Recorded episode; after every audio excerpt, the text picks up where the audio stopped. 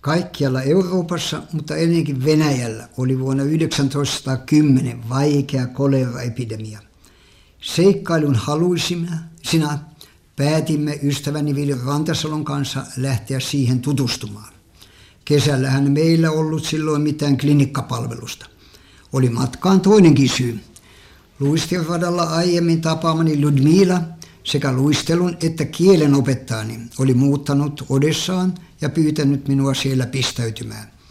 Mutta sanotaanpahan, että syödessä ruokahalu kasvaa ja niin kehittyy meidän Venäjän matkastamme moniviikkoinen kiertomatka Turkkiin, Balkanin maihin, Itävaltaan ja Saksaan.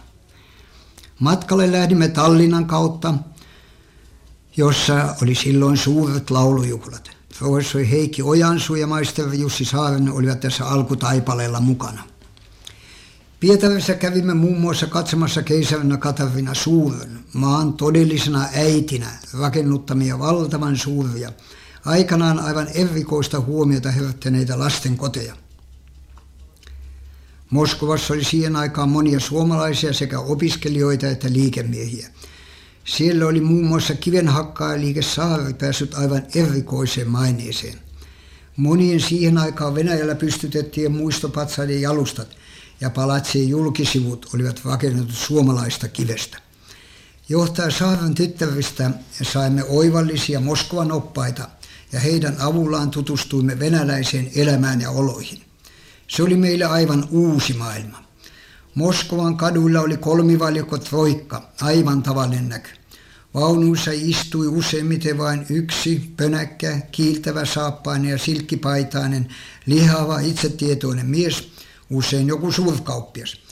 Ja korkealla kuskinpukilla ist ohjasi kolmea hevosta pitkään kautanaan pukeutuneena ja korkea karvalakki päässään kuski, joka oli topatuissa vaatteissa ainakin yhtä paksu kuin isäntänsä.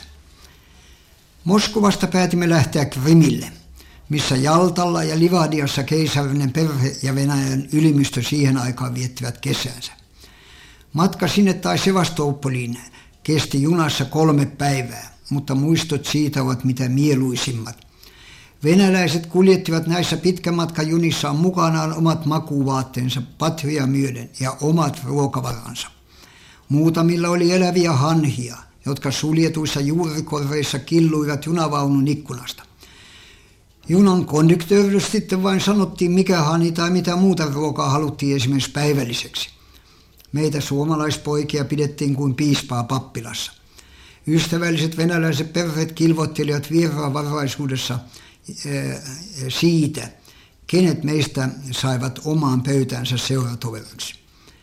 Ja näin kului matka nopeasti ja saavuimme Sevastopoliin.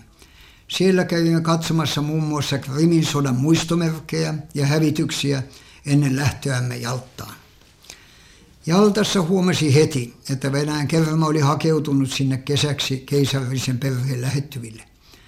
Lähetystön Tatarkylissä sen sijaan samaan aikaan koleraepidemia teki tuhojaan. Mutta ei siellä mitään pain, paniikkimielialaa huomannut. Kun eräässäkin kylässä, jossa viikon varrella oli useita henkilöitä kuollut koleraan, kysyin, onko teillä koleraa täällä? Sai vastauksen, mitä, koleraako? Ainahan sitä ihmisiä kesällä kuolee ripuliin. Krimiltä lähdimme sitten laivalla Odessaan, missä Lydmila meitä jo odotteli. Hauska oli hänen kanssaan tutustua Odessaan, sen valtavaan meripulevaadiin ja mahtavaan Katarina toisen muistopatsaaseen. Mutta kun Ludmila vanhemmat eivät olleet ollenkaan innostuneet tällaisesta matkamiehestä, päätimme lähteä Mustanmeren ja Bosporin salmen kautta Konstantinopoliin ja Turkkiin.